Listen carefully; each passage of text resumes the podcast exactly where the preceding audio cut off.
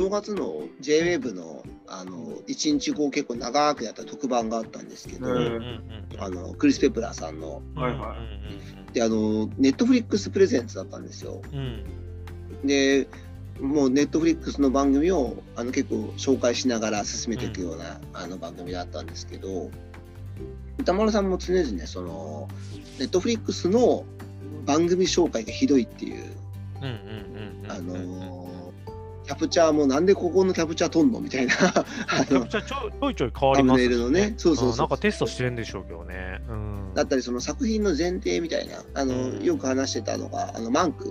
うんうんマンクはそのあの市民権のあの脚本を書いた人の、まあ、うん。物語なわけですけど、その前提としてのそのオーソン・ウェルズと彼のその、まあ、ちょっとも揉めたあの経緯とかそういうのがないとなかなか見ても難しい話をうん。そういう解説がすごく少なくて不親切だっていう話をあのしてたんですけど、うんうんだからすごいそういうのを補助できるあのコンテンツだなと思いましたねラジオは。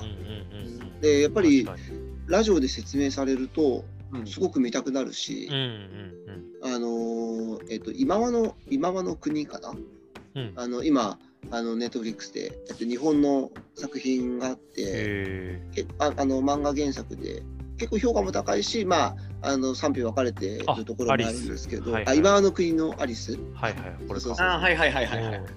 なんですけどあれなんかもうすごいあのーその番組の中で説明を聞いてたらめちゃくちゃ興味湧きましたね。えうん、すごいああいうなんかもう専門の番組をネットフリックスがうんラジオでやってもいいんじゃないかなっていうなるほど。うん、ネットフリックスの番組の解説をしたり紹介するっていう、確かに。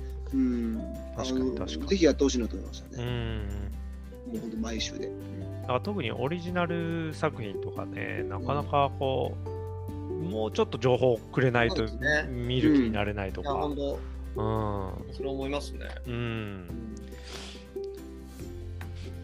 確かに、ね本沈没うー2020ぐらいね、湯浅さんがやってて、あのビッグタイトルでぐらいだったら、うんうん。うん、さすがにつけるかってなるけど、うん、そうですね、だからちょっとこう、補助線をもうちょっと、そうですね。あのーラジオでうん行くっていうのはいいんじゃないかなと思いますね。メメディア今はの国のアリス、今なんか見たら、漠然と生きていたゲーマー2人が迷い込んだ異次元の東京、そこで次から次へと理不尽なゲームを突きつけられた彼らは、生きるか死ぬかの戦いをに突入していく。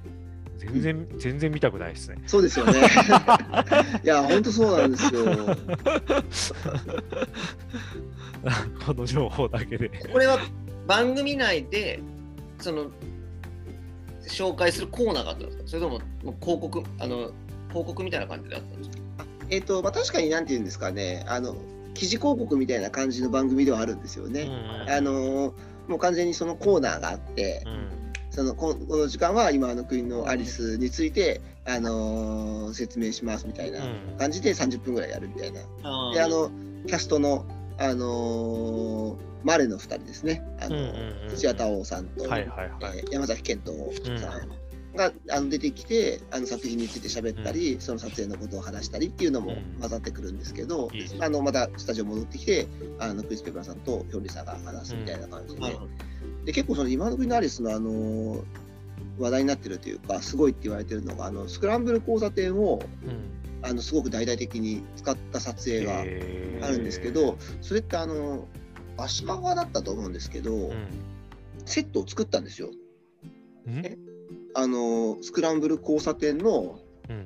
セットを作ってでそれによって、あのーそのリアルな撮影ができるようになったと。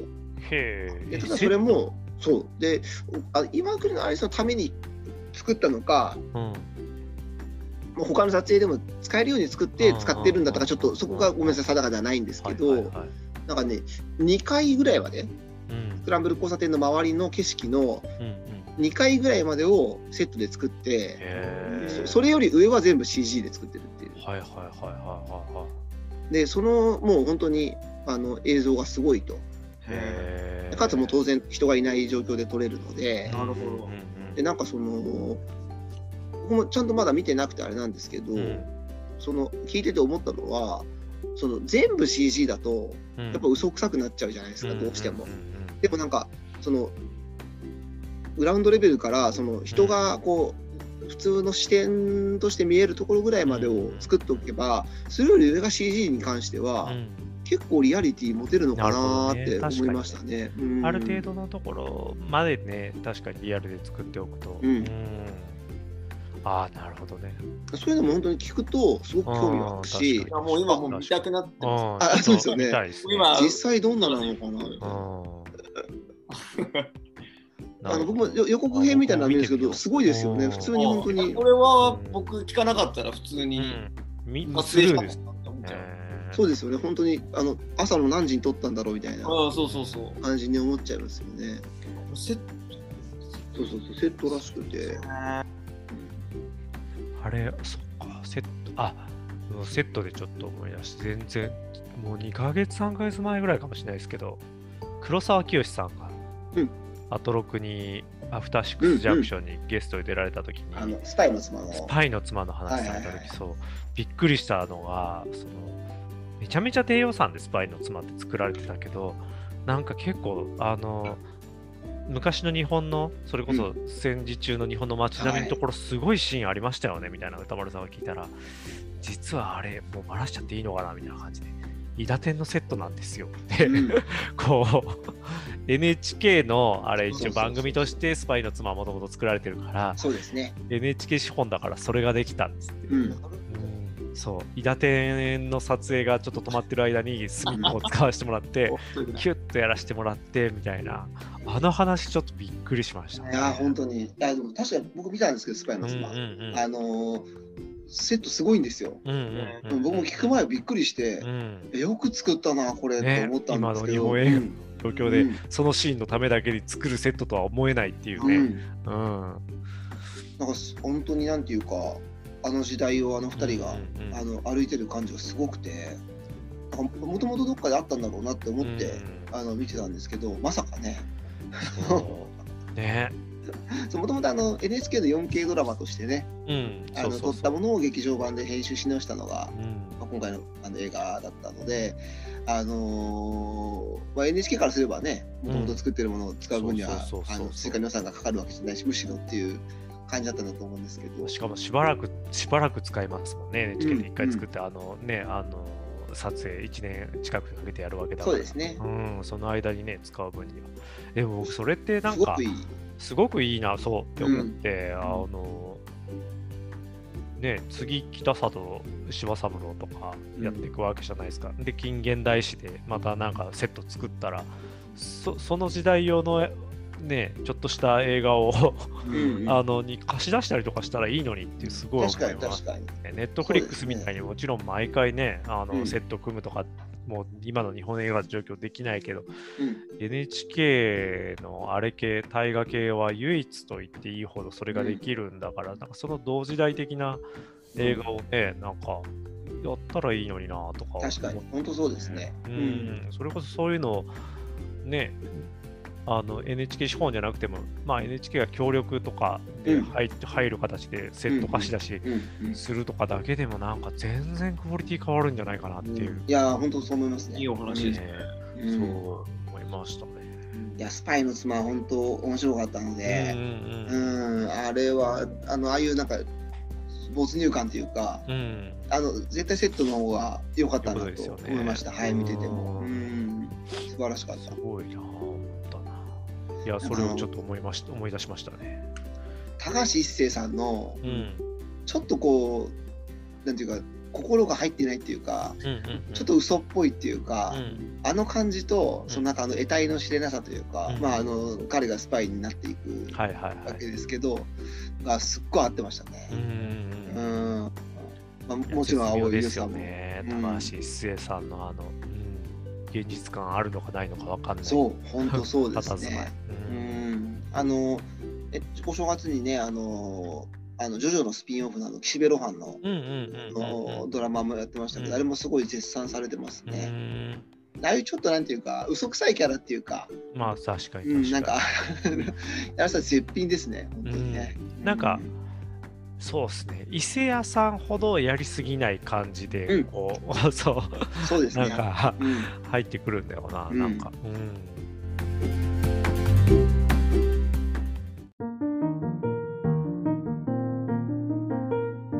あと僕、あれですね、あの、ラジオではちょっとないんですけど、あの、アトロク別冊アフターシックスジャンクションでも紹介されてた、令和版夜のミステリーっていう、あの、TBS ラジオが始めたオーディオムービーはいはい、あの、三宅監督が。宮城監督が、うんあのかん演出されたうんうん。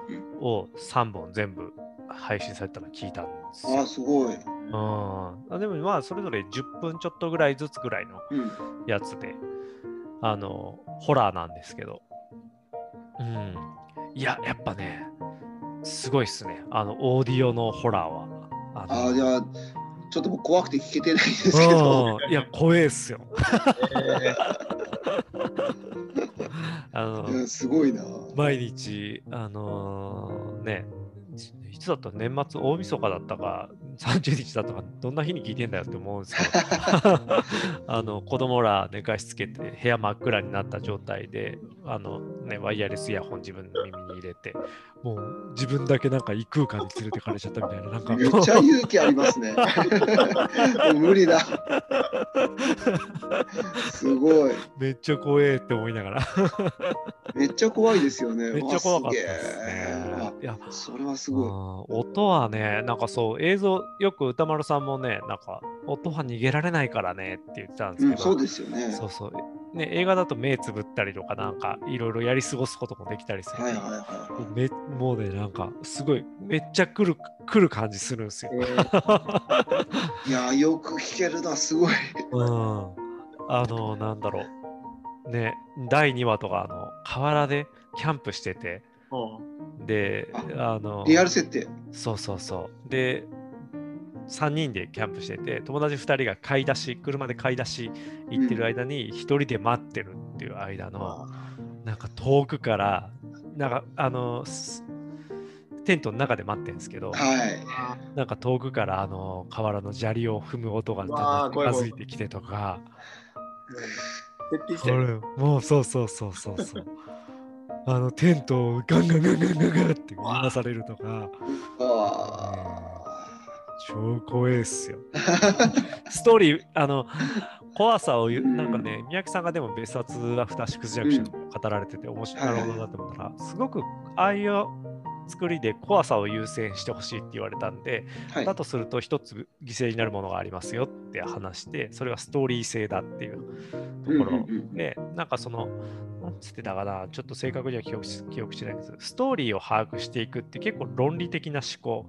うんうんで論理的な思考とある意味対極にある感情が恐怖だったりするあなるほうんからなんかすごくそこをメインで押していくってなった時に少しやっぱりそこがあのメインちょっと失われる部分はあるんですみたいなことをおっしゃってて。だからね本当ストーリーもへったくれもなくただ怖いだけの やつなんですけど。うん。あのいいっすよ。なんかお化け屋敷に入る感じ。え、効果音とかすごいんですか？はい効果音とかも。効果音とかはあのほぼないっす。ねえ。要はあのリアルなうん感うん。あのそのまんま。うん、でまあなんかね効果音みたいな変な音が入ったなっていう感じはだとそれはなえ何？今の音？みたいななんかああ、そうそうそうそうこう、わーっていう感じの怖さじゃないってことですね。ですね。うんいや、マジで怖いわ。怖いっすね。お子さんが横に寝て暗闇の中でそうそう枕闇でこどうしようもない状況そうそううそうわー、すごいな。すごい。あのいやでもね、ああ、なるほど、これはでも、まあホ、ホホラーとかね、好きな人一定すぎるから、そうですね。う。うんん、いなんか一定の需要ありそうだなっていうのと、うん。あとね、なるほどなって思ったのは、ラジオだとできない感じで、こう、10秒ぐらい沈黙が続く時とかあるんですよ。無音。ああ、なるほど。でラジオだと放送事故になっちゃうから、うん、あのできない演出をが Spotify だからこそできるうん。が、なんかね、ある程度怖すぎることとかもラジオできないじゃないですか。確かにそうですね。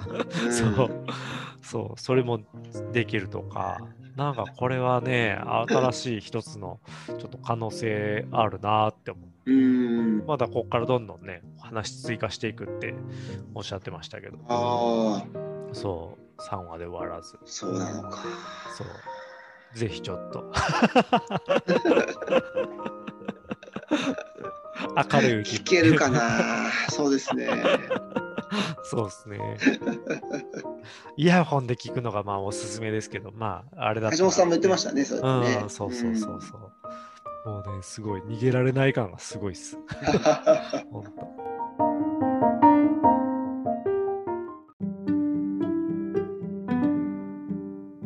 っていうちょっと聞けてないんですけど、あの、日天どうでしたかね、うん松ね。日点めちゃめちゃ面白かったっすよ。ねえうん。健一郎くんの。金一郎君。うん。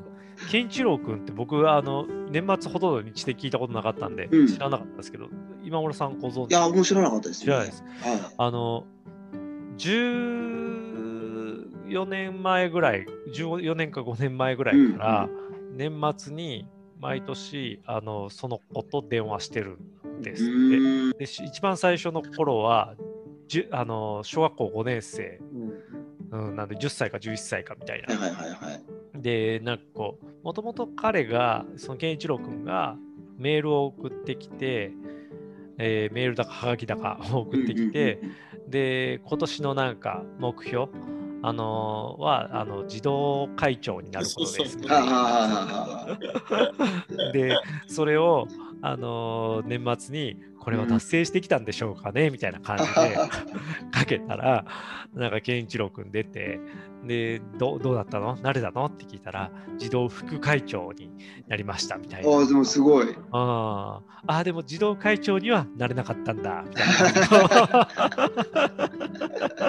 あでさ聞いていく感じで。なんかそう。さすが安住氏そう。なんですよ。で、それをね、あの、15年分ぐらいを総集編で、そうそう。こうダイジェスト的にポンポンポンとこう、あ、へでこう。こうつないでったんですようね。んで、だんだんだんだん声変わりして、で、中学生になって、高校生になって、彼女はできたんだけど、振られたんですみたいな話に なったりとか、いいでだん。だんそう一番最初出た小5の時から夢は検事だっってたんですけど、すごいですね。でそれがなんかあの高校の時には検事っていう夢はもちろんあまだありながらあとは教師とあと、えー自衛官うんうんのどれ3つにねちょっと迷へーなんかってますすご話になってなんか誰かのためにみたいな仕そうそう事そうそう、ばっかりですうんね。結構ね正義感が強い系でっていう感じで、でだんだんこうなってそのまま浪人一回浪人してでえー浪人しちゃったの？みたいな感じで こうありながら。でなんとか大学行けましたって話から、うん。でも留年しちゃいましたってなんか大学の最後の 今年就職？ってなったらいや実はみたいな感じでこうなって。で今年は実はもう去年就職が決まりましたって話うん。で自衛隊にああ、そうですか。入りますってなってすごい。そうそうそうそうで今年は自衛隊と自衛官として4月からやってきてで今は実家寮から実家に帰ってるっていううん。ところに電話したんですけど、へえ。もうすごいこうねビシビシとこうあハキハキとした失礼しますみたいな感じのあ もう完全にになってるんですね。なってますししかもあ自衛隊のねあの幹部候補生、あ、あ、じゃあ防衛隊？そうあ防衛大出た人たちと一緒に今研修を受けてるすごい。あ、じゃあか結構外部から大学に入られたってことですね。外部から幹部候補生試験に合わあ格すごしてい。今そう幹部候補生としてやってて、だからその研修終わったら配属されたら、まあ、あのー昔でいうところのあれですよね、少尉殿ですか？みたいな感じでこう。そう、安住さん言ってたんですけど、そんな感じで言ってて。すごいその本当ね6歳の僕が大人になるまでううん。みたいな、うん。なんかねこうつかず離れずなこのただの電話のやり取り、距離感いいですよね。そう距離感いいんですよね、フリックスとなんとも年に1回だし、うん。うん。別に踏み込みすぎないし、そう。うん、ほんと親戚のおじさん。そう今みたいな門川君の語り口調でみんながこう聞き入っちゃうんですけど、うん。そうなんかみんながこうあすごい成長したなって感動的なところでところで彼女はどうなのっていう。そうそうそうそうそう。この転換毎年あってあうん。それがっていうふうモードが変わるんですよね。振られましてみたいな話とか。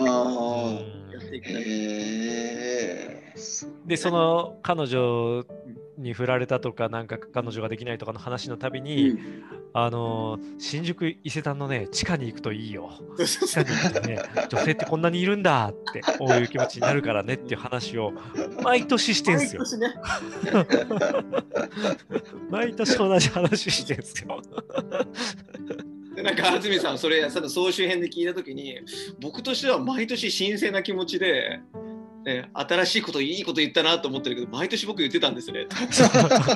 あ自覚自覚なかった。うん。健一郎君はあの毎年この人このおじさん新宿伊勢丹の地下の話するなってきっと思ってたんでしょうねみたいな。なんか。それは思うわ。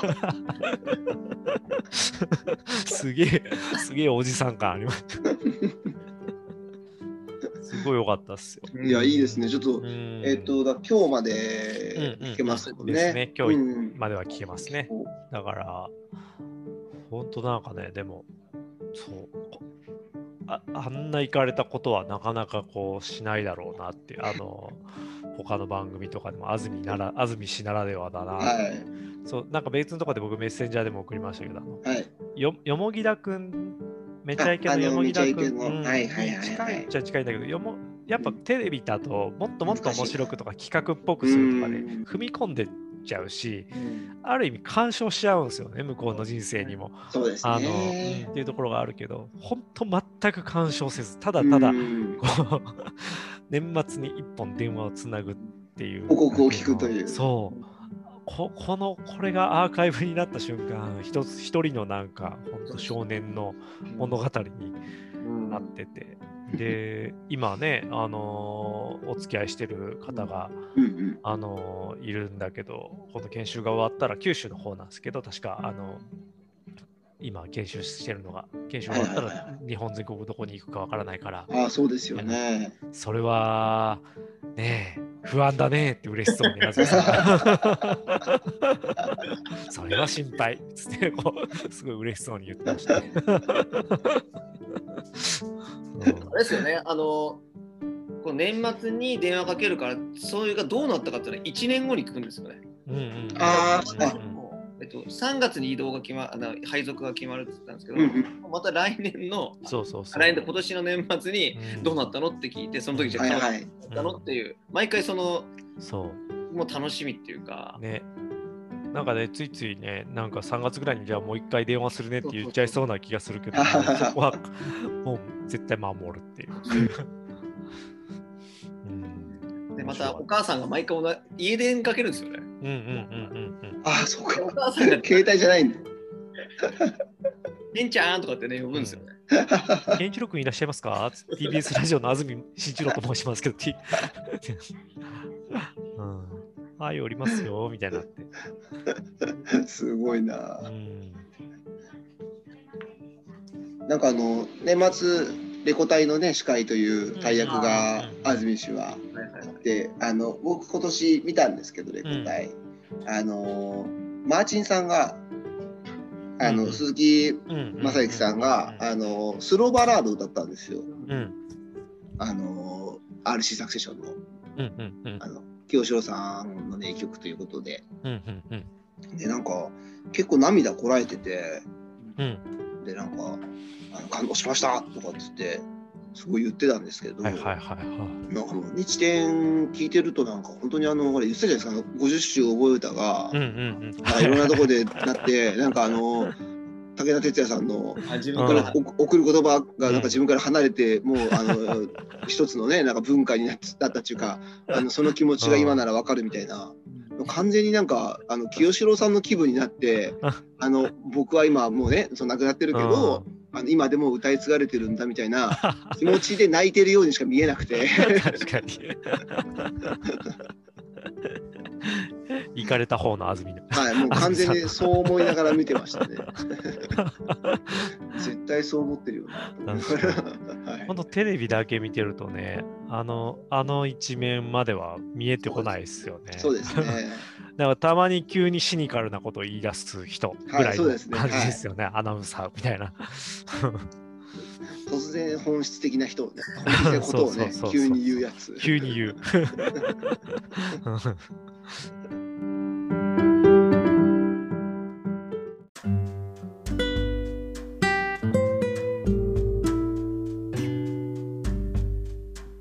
今年もたくさんいいラジオを。うん、いいですね。うん、ちょうどあの7月ぐらいに始まったので、あ半年か。あのそうですね、半年ぐらいなんですよね、今ね。なるほど。なので、あのいいルーティンとしていいですね。今年もは続けていけたらいいですね。い。ぜひぜひぜひ。うんよろしくお願いしまよろしくおす。願いします。うん。じゃあ、今日はこの辺にしときましょうか。はいはい。